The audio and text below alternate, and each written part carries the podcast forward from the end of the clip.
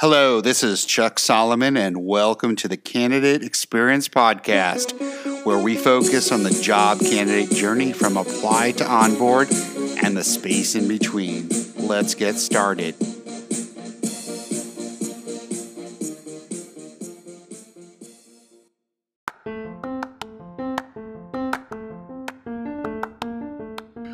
You care about the candidate experience. But have you ever wondered exactly how to bring your company to that next level and offer a world class experience to your candidates? It's not easy. Fortunately, Candidate.fyi can help. Their solution guides candidates through your hiring journey, enhancing transparency and communication at every touchpoint. You'll also gain valuable insights on what's working and what's not with your hiring process.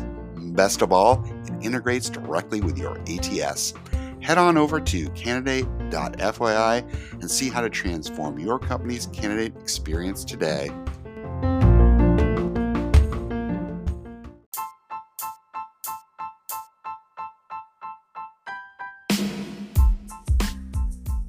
Welcome to the Bug in the Air episode where HR leader Angela L. Shaw is my special guest.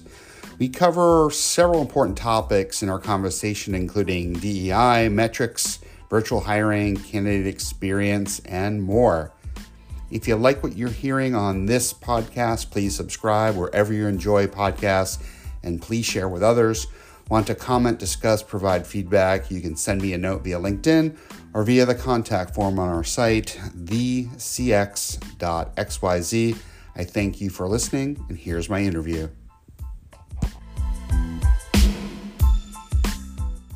Hey, Angela, how are you today? Hey, Chuck, I'm great. How are you today? I'm doing well. Happy Friday to you. Thank you so much. Happy Friday to you too. Thank you. Um, I um, appreciate you coming on today. Would love to, if you could share um, a little bit about your backstory and sort of how you got into your career with my listeners.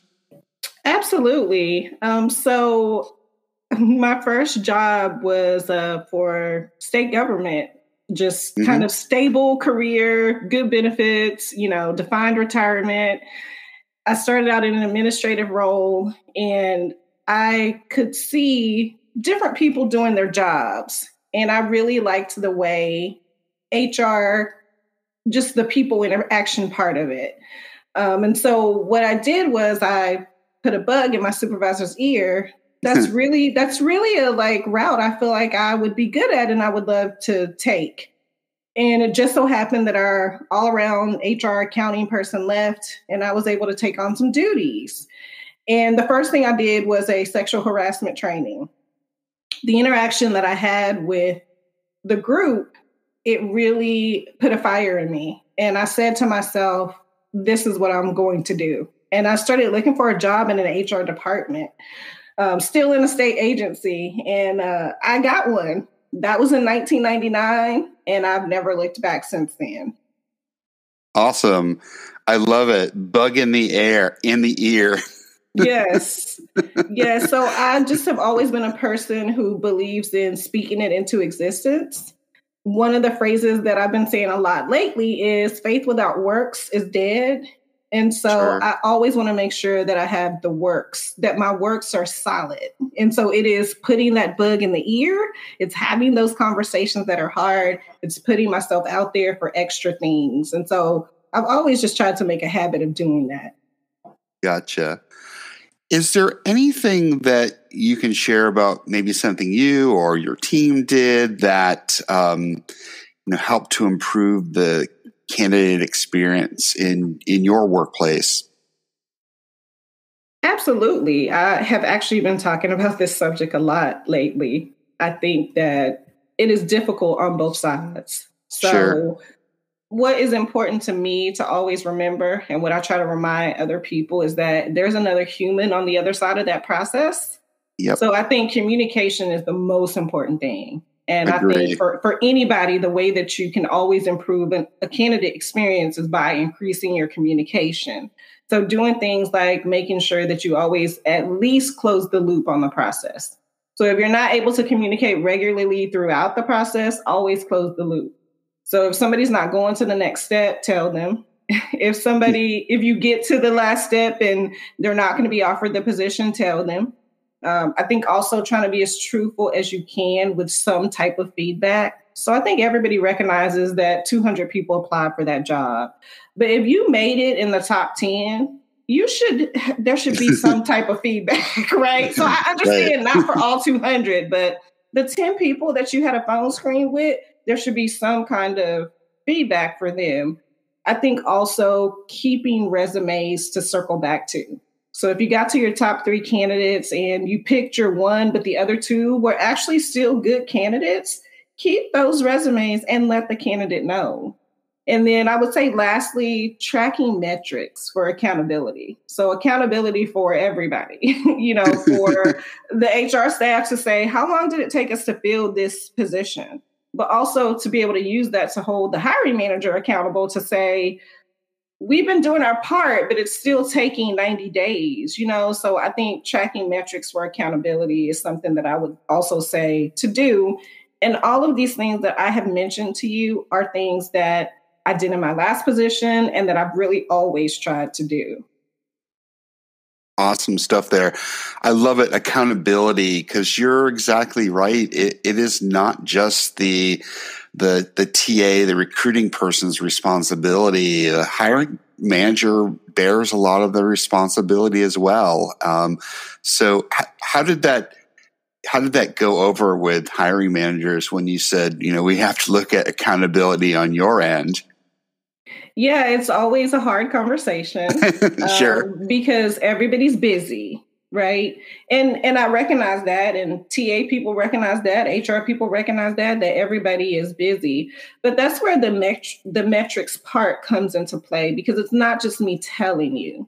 You can actually look at these numbers to say you've had three positions that were open for 6 months. So maybe you don't need those positions the other part of it is not just um, the recruiting team holding the this manager accountable, but what inevitably happens is when they're pressed by their supervisor, they always blame recruiting or HR. Well, then right. we come back with our metrics to say, we've been looking at this for the last six months, and these are what the numbers show us.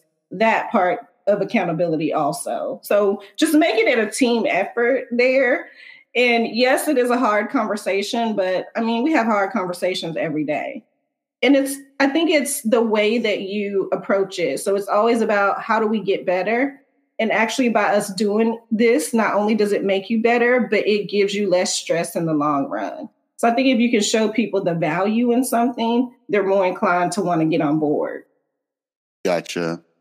Yep, definitely a difficult conversation, but um, definitely one needed to have. And I'm sure you've seen the results um, through working through that. Yeah. So, one of the things in my last position that we were actually able to affect was time to hire. Mm-hmm. And so, by one, starting to track that, but also when figuring out the problem did not lie with the recruiting side. What are the things that, which I'm not, and it sometimes it does, right? But at yep. least we at least we address that part first. So once we get to that place of okay, it is now not us. We have a good process in place. We have these metrics that we're tracking. Um, then being able to go back and start to see how we help the manager. So it's not just you're doing this wrong, you take too long, but hey, let me give you these resources to help you or let me tell you the ways in which I can partner with you to make this go a little quicker.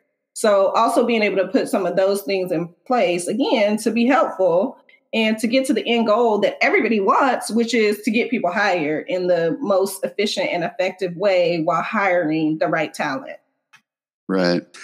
I always enjoy having conversations with actual hiring managers just to sort of peel peel back the veil a little bit just to go ahead and let them really know what's going into this. I think some not all, but some hiring managers are like, "Hey, this is a great job. I'm a great hire manager or whatever. How come I don't have people lined up at my door, you know, trying to break it down to, you know, come work here? And I'm like, yeah. y- you know, like um, it was iCIMS that did a report um, for Q1 of this year that said um, there was a 22% increase in the number of job postings.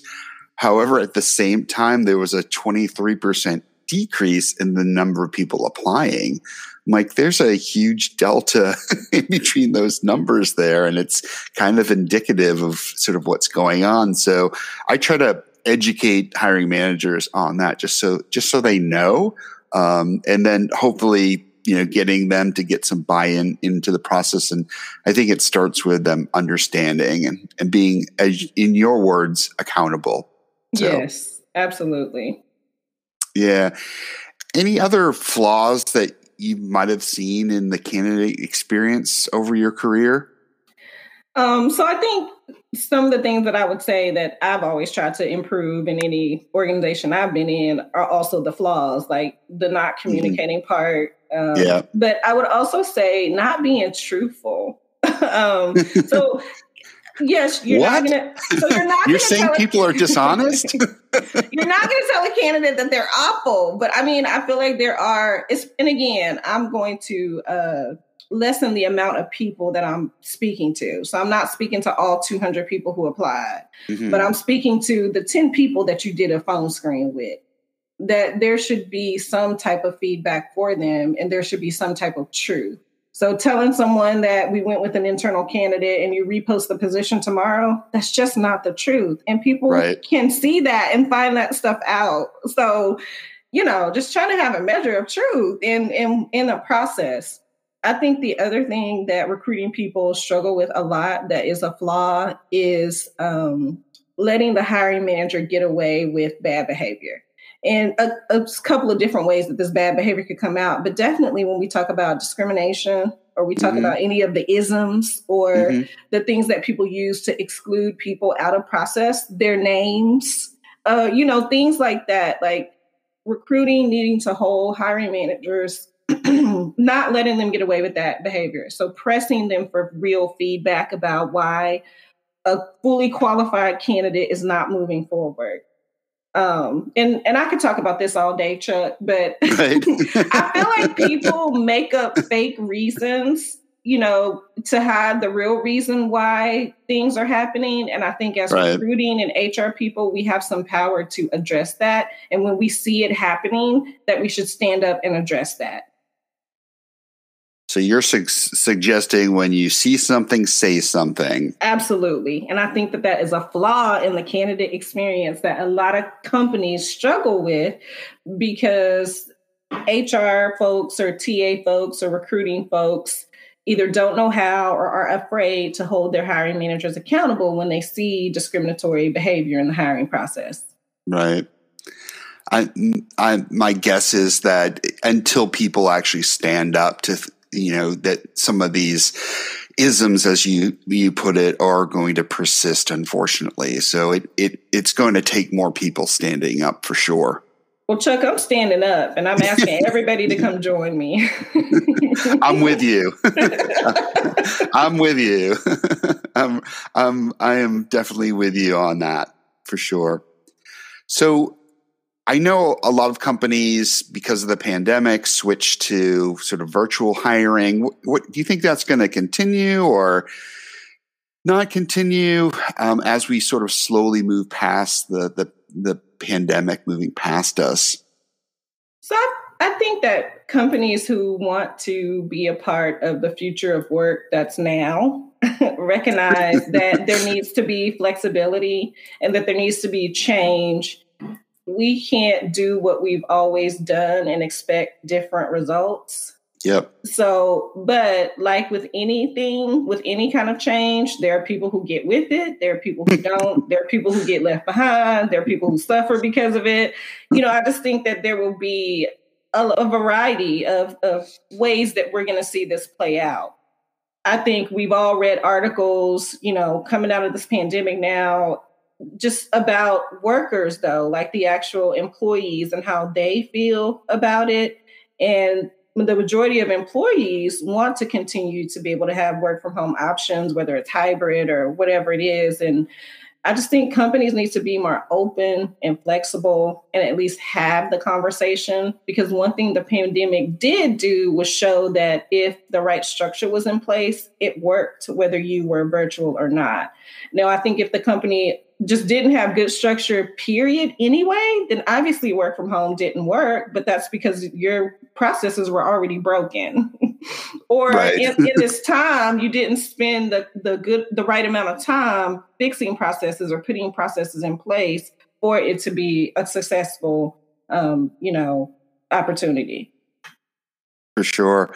I I um to piggyback on what you're saying, I, I think that the companies are going to miss out on people because mm-hmm. they're you know they're not within commutable distance and such and that um, also i think people have like you said people have proven that you know they can work virtually and be very productive while also, you know, making sure their children are attending some kind of virtual school or, or, or and such. I think when kids are back in school and stuff, like the, the virtual at home worker is going to get even more productive because they're not mm-hmm. having to mm-hmm. be sort of the assistant teacher or actually the teacher and stuff. I think it's just gonna it's gonna make it easier. Um, I think the resilience of sort of the the worker too, who have figured out. I've seen. Um, I don't know if you've seen these before. Like people have like taken their closets and turned them into offices. Yes. so yes. Not, not quite sure what they did with all their clothes and shoes, but they didn't need that anyway. They're working from home. They just need like shirts yeah. yeah, you only need to look presentable from the waist up there when you're when you're on video calls and stuff. So, but but yeah, I I think the proactive companies are gonna I think do something more of a high a hybrid. Um, the company that I work for, um, you know, I my role would have been remote anyways, before, during, after, and stuff. It's it, it's a very sort of very not remote first, I wouldn't call it, but it's a very, you know, we're looking for the talent no matter where what their zip code is or area code is. So, yeah. but I think I think that that's to to benefit to us uh, because we're able to draw from different areas, um, and I think we. Um, I wouldn't in the in the past, I guess three roles that I've been in personally, like it was uh, either a hybrid or 100% remote, and I don't I don't think I could see myself going back into an office at least not at least not a, on a Monday through Friday. Maybe yeah. once or twice a week, I'd be good with that. But um, yeah, it's it's just I'm used to it, but um, I you know, have set thing set myself up for success too, and um, in my own home office and stuff, and and fortunate and thankful that I have the sort of the space to spread out, if you will, and yeah. and be and be a productive person and uh, at work and stuff. So.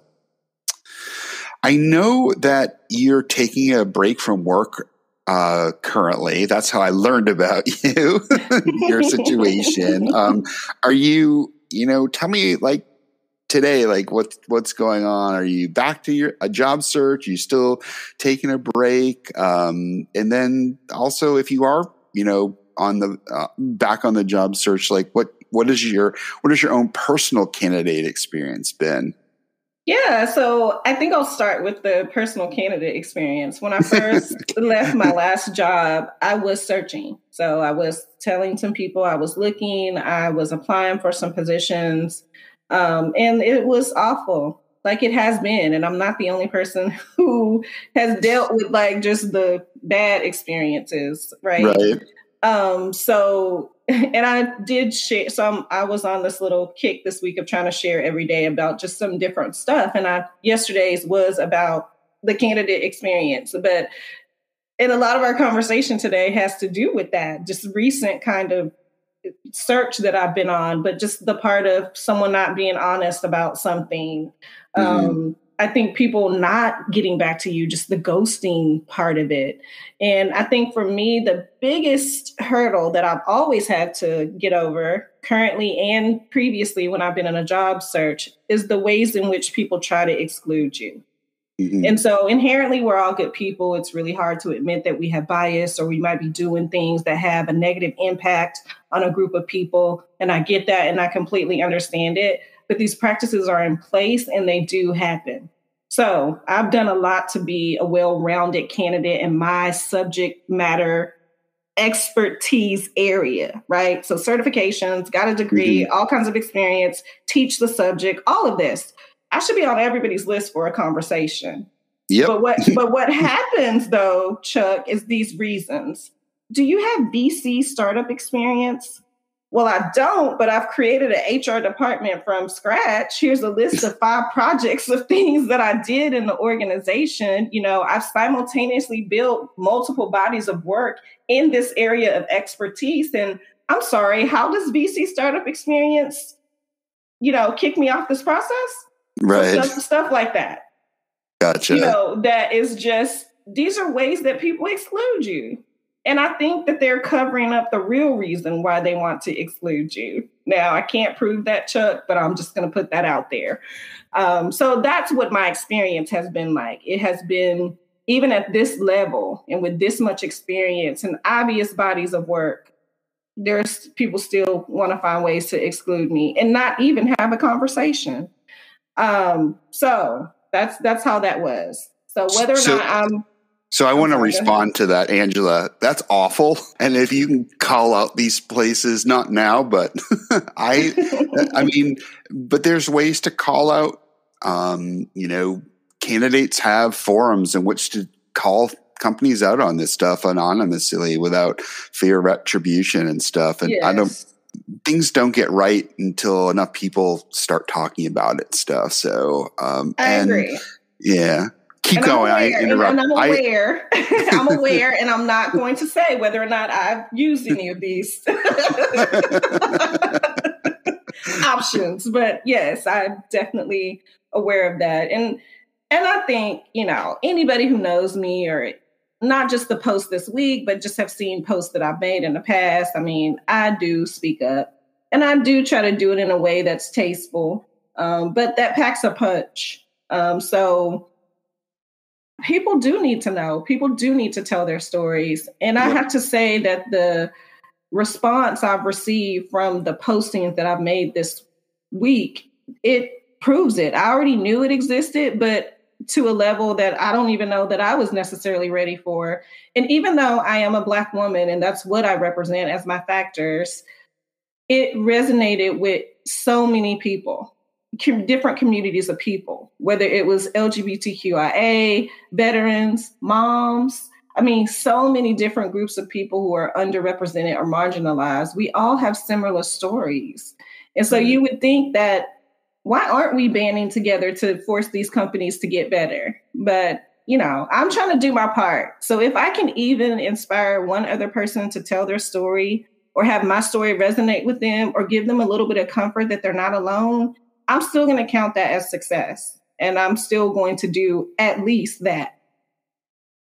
Well, I, I really appreciate you doing your part and you inspired me. That's why I, I, was inspired by your posting to reach out to you. So I'm thankful that you, you took me up on my offer here. So, um, so count me as a plus one and I'm sure, I'm sure you, have done, uh, well beyond that too. I'm not sure who might be listening to this that sort of might want to reach out to you to, you know, know, know what the ideal job would be for you? Like, can you describe what your ideal position would be? Yeah, so I'm pretty sure it's in HR. Okay. think yes, the the ability to also champion DEI. Um, so I don't want to be a DEI consultant, but I am a DEI advocate and champion. So I think that I, I have a unique skill set in that not only am I this HR subject matter expert, but I also have a DEI lens. So I think a job that allows me to uh, do both of those things is going to be the first thing on the list. But number two, Chuck, is going to be equitable pay. So that is something that I personally struggled with. Not me, I'm not the one who struggles with doing the right thing, but I'm going right. to say that has been a thing. So I want somebody to value me for what I bring to the table and to leave any other factors about me out. I want them to look at my quality of work, my history of work, and pay me for that. So, equity and pay is actually going to be the second thing on my list because, like any other red blooded American, I want the American dream too. Mm-hmm. so that is really so you know stock options that pay out you know bonuses signing bonus i want all of that that is what i want so equity is going to be the second thing on my list and then the third thing i would say is uh, reporting to someone who is flexible, someone mm-hmm. who wants to communicate, someone who is open to uh, being collaborative. So I'm not perfect. I have biases, but the thing I would say about me is that I work on it every day. I don't have a problem saying apologizing. I don't have a problem saying I was wrong. We're going to fix this. That's what I want in a boss. So if my boss, whoever they are, whatever they look like, may have some things that they're not aware of or comfortable with, that we can still have a conversation about it and it doesn't become a power play. It doesn't become a show of ego. You know, it doesn't become their narrative, that we actually get to have a real conversation and move forward and do great things for the organization. That's the third thing that I would say I'm looking for. Now, is that out there? I really hope so. But if it's not, in the meantime, I'm trying to do some other things. I teach, so mm-hmm. I do get paid for teaching. I'm a public speaker. I occasionally get paid for public speaking. um, I I'm also exploring consulting. I mean, so I think at the end of the day, I'm not going to say I will and won't go back into a corporate job. I'm not going to say I will and won't become a full time consultant. What I'm going to say is I'm open to opportunity. I'm open to conversations with decision makers and hiring managers who at least want to take a little bit of time to get to know me to see if there is some kind of a good fit. And then aside from all of that kind of professional stuff, I just want to leave a legacy of putting good into the world, of helping people, of having hard conversations, um, and of always just doing my part. Great stuff here. Angela, how would someone uh, get a hold of you if they wanted to connect with you? Yeah, LinkedIn is really my only form of social media, and I'm I'm very regular on there, obviously. but Angela L. Shaw, I think if you search for me, I'm going to come up on your list somewhere, and please reach out and connect. Awesome.